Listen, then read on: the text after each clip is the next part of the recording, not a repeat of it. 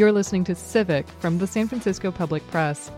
On this edition, we'll hear from San Francisco's new poet laureate about his work and his political teachings. So I believe that San Francisco is a place where white supremacy as a cultural product, as a cultural happy meal, we had had its weakest grip in San Francisco as far as the United States. Where where uh, white supremacy was culturally its weakest in the United States, I believe, was in San Francisco, in the Bay, in, in the Bay Area. I'm Laura Wenus, and this is Civic.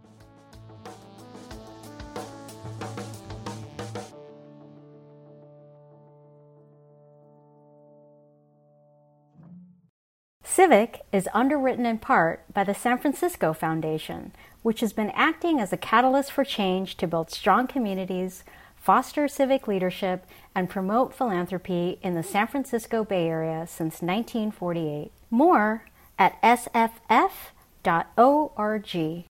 San Francisco has a new poet laureate, Tongo Eisen Martin. He's a city native raised by local organizers, and his work is deeply political. We talked about poetry, but also his work as an educator, framing police brutality and racism as outcroppings of American imperialism through a curriculum titled We Charge Genocide Again. The curriculum suggests critical questions to apply to government institutions like police and social problems like white supremacy. It draws from a 2012 report compiled by Eisen Martin's mother, Arlene Eisen, titled Operation Ghetto Storm that report documented the extrajudicial killings of 313 black people in the United States by police, security guards, and vigilantes. And it describes them as, quote, a perpetual war to invade, occupy, and pacify black communities, much like the US invades and occupies the Middle East, end quote. We talked about his concept of poetry as revolution and his reflections on American politics right now. Before we dive into our conversation, let's hear a brief excerpt from one of Tongo Eisen Martin's readings. This is from the San Francisco Public Library. I left my watch on the public bathroom sink and took the toilet with me. Threw it at the first bus I saw eating single mothers half alive. It flew through the bus line number and on out the front of the White House. And hopefully you find comfort downtown, but if not, we brought you enough cigarette filters to make a decent winter coat, a special species of handshake. Let's all know who's king and what's the lifespan of uniform cloth? You know, this coffin needs to quit acting like those are birds singing. Rusty nails have no wings, have no voice other than that of a white world dying. Their book pages in the gas pump. Catchy, isn't it? The way three nooses is the rule, or the way potato sack masks go so well with radio codes, or the way condemned Africans fought their way back to the ocean only to find waves made of 1920s burnt up piano parts, European backdoor deals, and red flowers for widows who spend all day in the sun mumbling in San Francisco. Red flowers, but what's the color of a doctor visit? There book titles in the streets. Book titles like Hero, You'd Make a Better Zero, or Hey, Fur Coat Lady, the President is Dead, or Pay Me Back in Children, or They Hung Up Their Bodies in Their Own Museums, and other book titles pulled from a drum solo. Run Here, Hero, Lie at the Hiding Place. All the bullets in 10 precincts know where to go. There's no heaven nor any other good idea in the sky. Politics means that people did it and people do it. I understand that when in San Francisco and other places that was never really there. I bet this ocean thinks it's an ocean, but it's not. It's just Sixth and Mission Street. All know who's king. King of thin things. You know, like America, I'm proud to deserve to die. I'm gonna eat my dinner extra slow tonight in this police state candy dispenser you all call the neighborhood. No set of manners goes unpunished. Never mind a murderer's insomnia or the tea kettle preparing everyone for police sirens the end. now let's get to my conversation with San Francisco's poet laureate.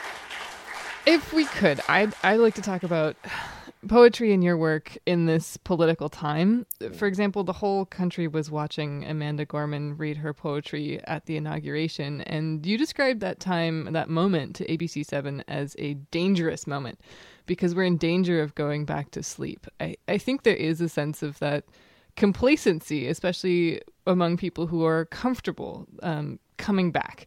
The, the, Chronicle wrote about this moment by saying that many Americans were exhaling a tremendous sigh of relief at that time. Yeah. Could we start by talking about what going back to sleep would or will look like and why that's so dangerous? Right. Um, I, you know, in in um, I, I would I would back up to the this the summertime with the uprisings we had. Yep uh, with uh, around uh, George Floyd and, and Breonna Taylor um, and, and Ahmaud and Ahmaud Arbery, and that that there was this there was this beautiful moment in in which uh, imper- really imperialist, uh, and I apologize for taking the gloves off. Um, Do it. So, so but, I but, mean, I kind of started it. So. let's do it. right. Let, us just go there. Basically, that you, you, you, U.S. imperialist uh, hegemony as it plays out uh, domestic, domestically was the primary conversation people were even having with themselves as far as like identifying themselves in relationship to struggle in a way that we probably haven't seen in this era, just as evidenced by how much more participation you had in the in the in the in the street, um, you know, in, in marches and, and demonstrations and, and, this type of thing. It really moved into uh, moved to the front of the mass imagination or the everyday psyche. And so there was a point when where the, the system itself had to make all of these all of these concessions. Uh, of course, the there was a, a, a, lack of ideological clarity or, or lack of ideological objective as far as you know okay well what what then um, you know what does a new day look like? What's the actual demand? Uh, or what do we actually see? So all of that was you know it, it was it was gaseous.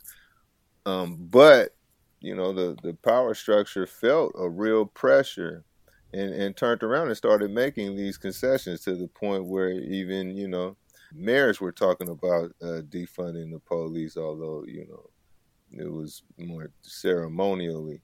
You know, we have this energy that that was then absorbed. Some of it was absorbed and, and really co- co-opted.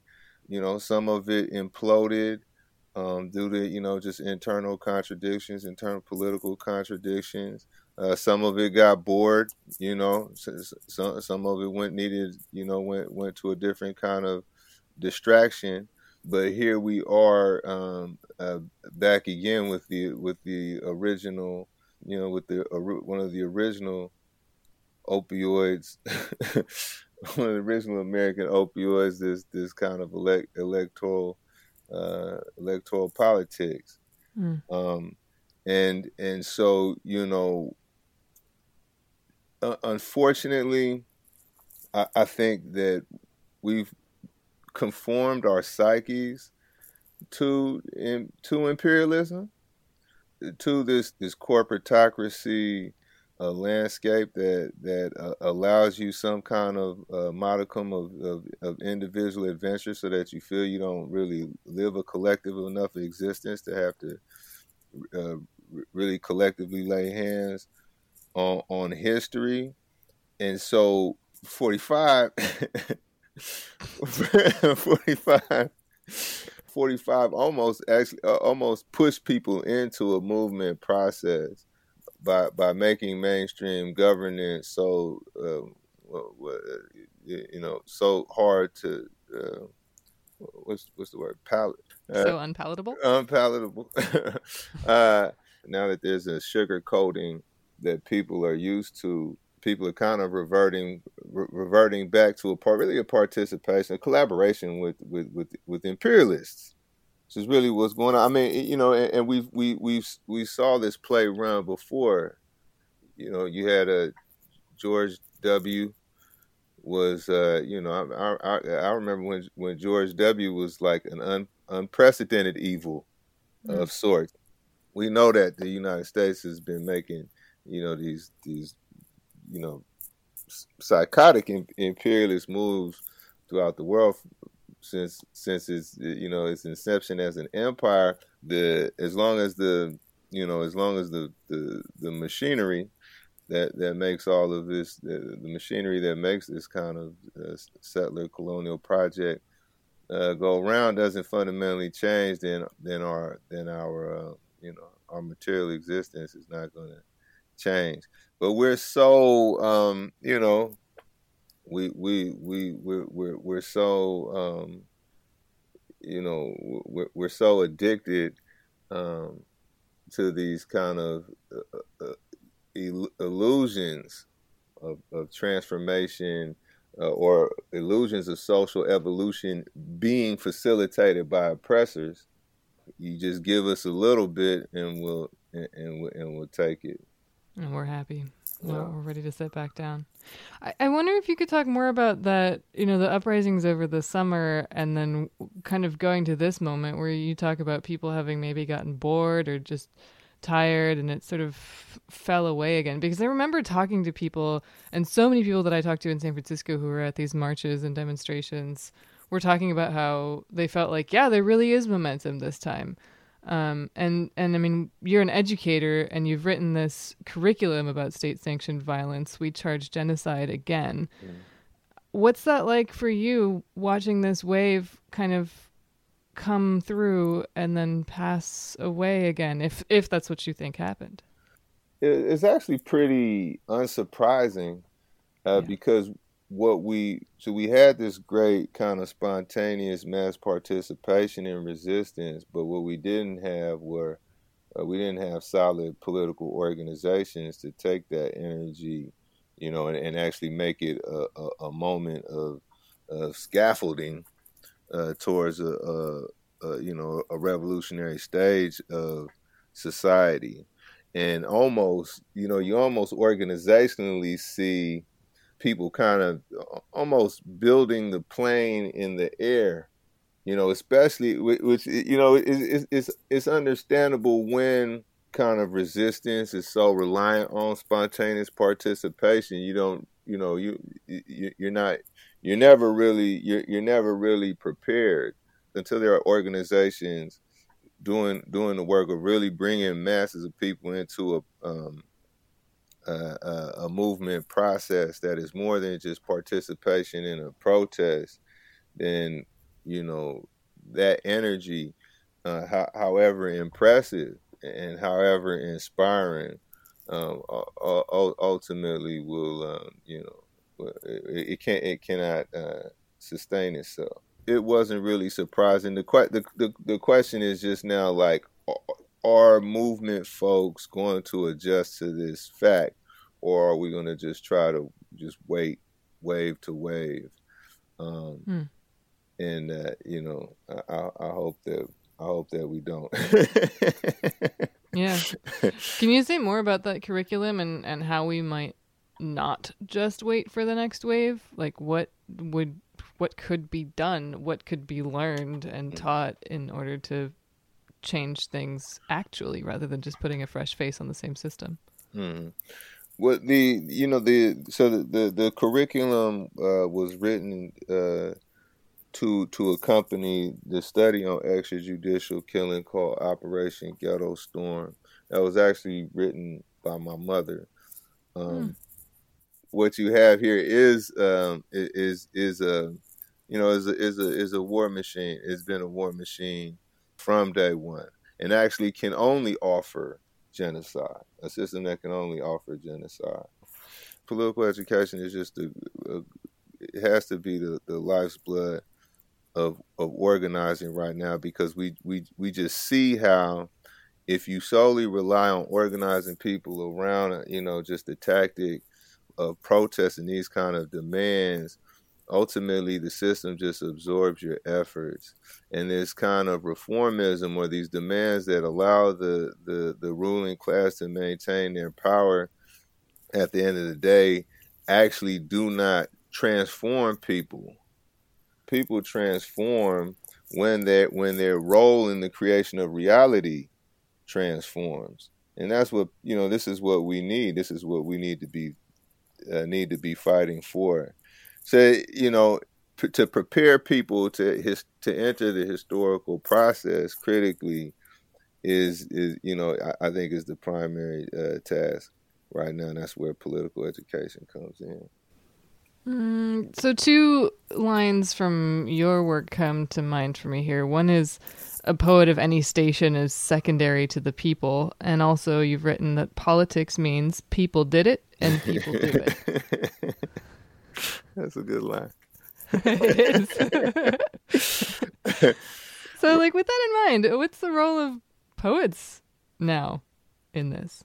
Politics means people did it and people do it. mean, it, you know, it's just kind of a nod nod towards just getting away from you know metaphysical analysis.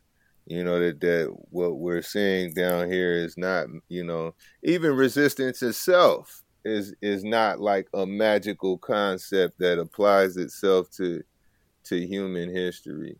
We have people part who have who have participated in basically people participating in violent systems, collaborating with violent um, systems, who who really who must be stopped, right? And so I think the role of the the role of the poet is just to point people's attention to you know just point point people's attention to how reality really you know how, reality what what reality is actually the result of it, and the result of these these social contradictions results of the contradiction between a, a, oppressor and, and oppressed. Um and politics doesn't happen to us. We we make politics happen. It's not like this is something that's handed down, you know, by nature or whatever that we're just swept along with. Right. Like we have to engage with it because we are it. Right. And there's an equation that needs to be solved, right?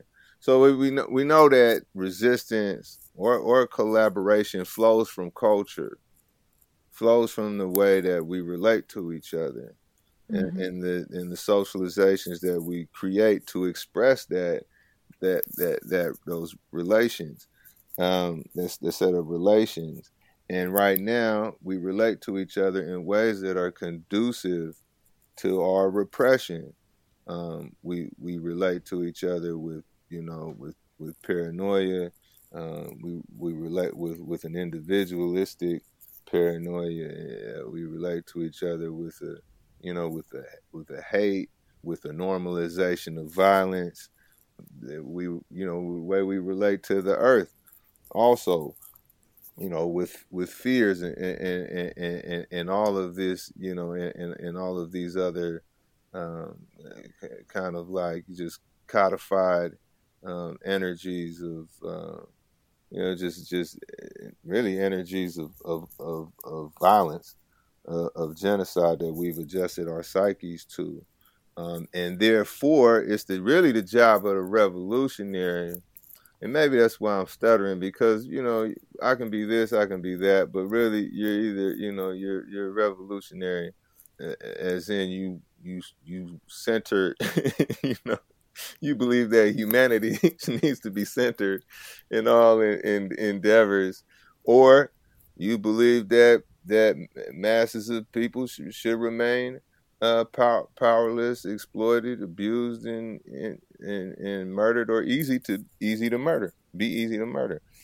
And so, it's the job of this person, this uh, uh, uh, of of a revolutionary, to do the cultural work um, necessary. And in a way, you can think about organizing itself is is really just cultural work. Even if you look at, you know, look at the the neo Confederate uh, move on on January 6th mm-hmm. um, w- was that actually um, an a, a, attempted coup? No. Like, did they really think they were going to pull that off? No. But it was a great. It was a. It was a great organizing tool. It was actually a great piece of cultural work to continue to solidify confidence in this neo-confederate tendency because now look they have now they can uh, they, they they have uh, they have things to brag about you know they have they have martyrs they have war stories they have people to free they have you know they, they it, it this is what you know this is this is how this is how culture um, this is how culture is is is built and in, in, fact, you know, one of the one, of the the the, the hardest um, tasks of, of, of organizers is to is to is to you know really to have a process that people can be a part of where they feel like they're actually doing something. Like that's always you know that that's always chewing at us, right? Like you can have somebody in a in a you can bring somebody into an organ in an organization if they feel like the organization isn't doing anything real they eventually leave. I think back to you know you know, back to to the the loss of, of movement energy from the summer, I think a similar thing. Like, okay, well, what are we? What am I actually a part of? What am I actually doing after you know a- after the clashes with po- police uh, um, have, have, are over? Um, and so, you know, with no with no other um, with, with, no other activity, people, you know, are going to pack up and, and and go back to regular scheduled programming. What is our programming? Mm-hmm. What is how, how do how and, and how does a poet how does a poet help do this kind of cultural work to consolidate, you know, a a, a, a revolutionary uh, culture? But ultimately, you know, where again, I think where we have to like drop the poet and just call ourselves uh, revolutionaries, you're ultimately not um, you're, you're ultimately not to synthesize a solid um, you know a, a, a, solid cultural practice a, a solid uh, cultural practice of liberation if you're not engaged in um, in political struggle if you're not if you're not operating outside of your comfort zone the comfort zone uh, is what this like kind of modern imperialist hegemony, this kind of this this corporatocracy, uh, uh, this cor- corporatocracy world uh, is is very much very very much uh, relies on you um, uh, taking what uh, leaning into what you think you're strongest at or what you can capitalize on, right? As a, and, and not kind of just like doing the necessary um, work of of, of of, of of politicizing people, which will take you away from your, your skill set. I'm speaking with Tongo Eisen Martin, San Francisco's new poet laureate, about his work and his reflections on the current political moment in the U.S. So, can we talk a little bit about how you're going to do that as San Francisco's po- poet laureate? I mean, you've uh, you've said that you want to push further into places where poetry has not yet permeated and give poetry even more of a mass personality, as mass participation has always been the staple of what could be described as San Francisco futurism. Mm. Um, should we call you San Francisco's revolutionary laureate? yes. immediately. um, so what does that what does that title mean for you? What are you going to do with that? well, you know, it is really who whoever will have me. So I, I mean, I, I have a, a, you know, I was actually a teacher for a long time before I even had a, a, a like kind of a public assertion as a poet. I was pretty much like an I've like pretty much an, an anonymous youth worker for years. So I have, uh, you know, all, all, all, of this kind of experience and, and, passion for education, but it's, you know, it's just whoever, whatever will have me. Um, you know, I, I, mean, I'd like to have, um, you can call it, uh, you know, liberation poetry workshops in you know, in local branches of libraries, you know, or or whatever whatever organization, you know, whatever community room, you know, whoever whoever will have me. I I I have a you know, I have hours and hours and hours of curriculum. You know, also have uh, uh I talk I I, I just uh, had a good conversation with the Bayview uh, and, and, I'm going to talk to uh, El Tecolote uh, soon about you know um, uh, kind of curating uh, po- some kind of you know I don't know like a, a, poetry corner of sorts. I don't I don't know what we call it, but but but you know also you know also kind of just like getting getting uh, uh, get getting words out through you know people's you know, people's presses. But but it's you know it's a pretty straightforward equation. Um, I have a whole lot that can be uh, taught, and um, and and people have a you know and, there and there are people who, who could use uh, places to say what's on their mind and places where we can also kind of like develop what what's on our minds. But it's you know it's just a matter of people saying yes, let's try something. Can you say a bit more about what San Francisco futurism is? You know, you think about the places that raised you, and with the with the kind of, you know, with with the with the um with the with the with these kind of uh, you know these these these these soup this, these superheroes uh, that you hope you didn't make up. but because we know, I mean, we know that San Francisco has always been, uh, you know, uh, an apartheid town, um, mm. and, uh, and, and came with with with uh, with, with deadly contra- deadly destructive uh, contradictions. So I don't want to, um, you know, like romanticize, um, you know, a, a pre gentrification in San Francisco.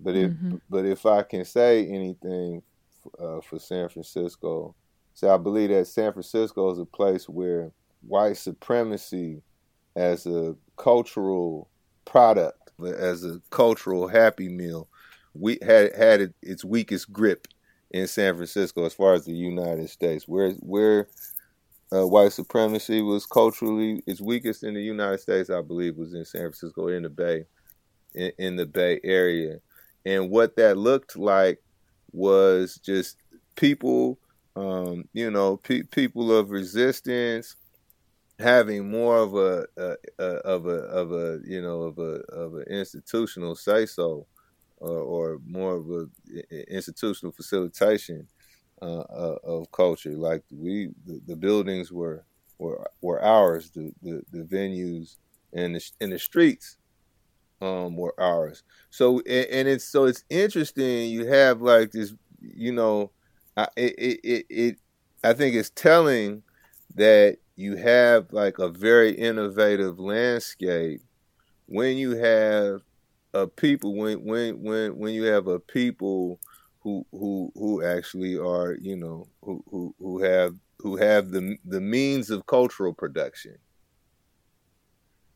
hmm. and and that and that is uh that that's that's kind of San Francisco futurism to me or is that you know that that's the um in a way almost the the I wouldn't put it on so thick to call it a prophecy but you know that that that'll give you that that that'll give you a good educated guess on how to get to a decent how to get to a decent uh, uh you know a, a decent future for humanity is just mm-hmm. putting mm-hmm. the you know putting the various means of production in people's hands well i think we're running out of time is there anything that you wanted to talk about i didn't give you a chance to say um, no, no. I think I should. I, I think. I think I should quit while I broke even. well, Tongo, thank you so much for your time. Right on. I pre- I appreciate you. I, I really, I, I really do. That was San Francisco poet laureate Tongo Eisen Martin. I'm Laura Wenus, and you've been listening to Civic.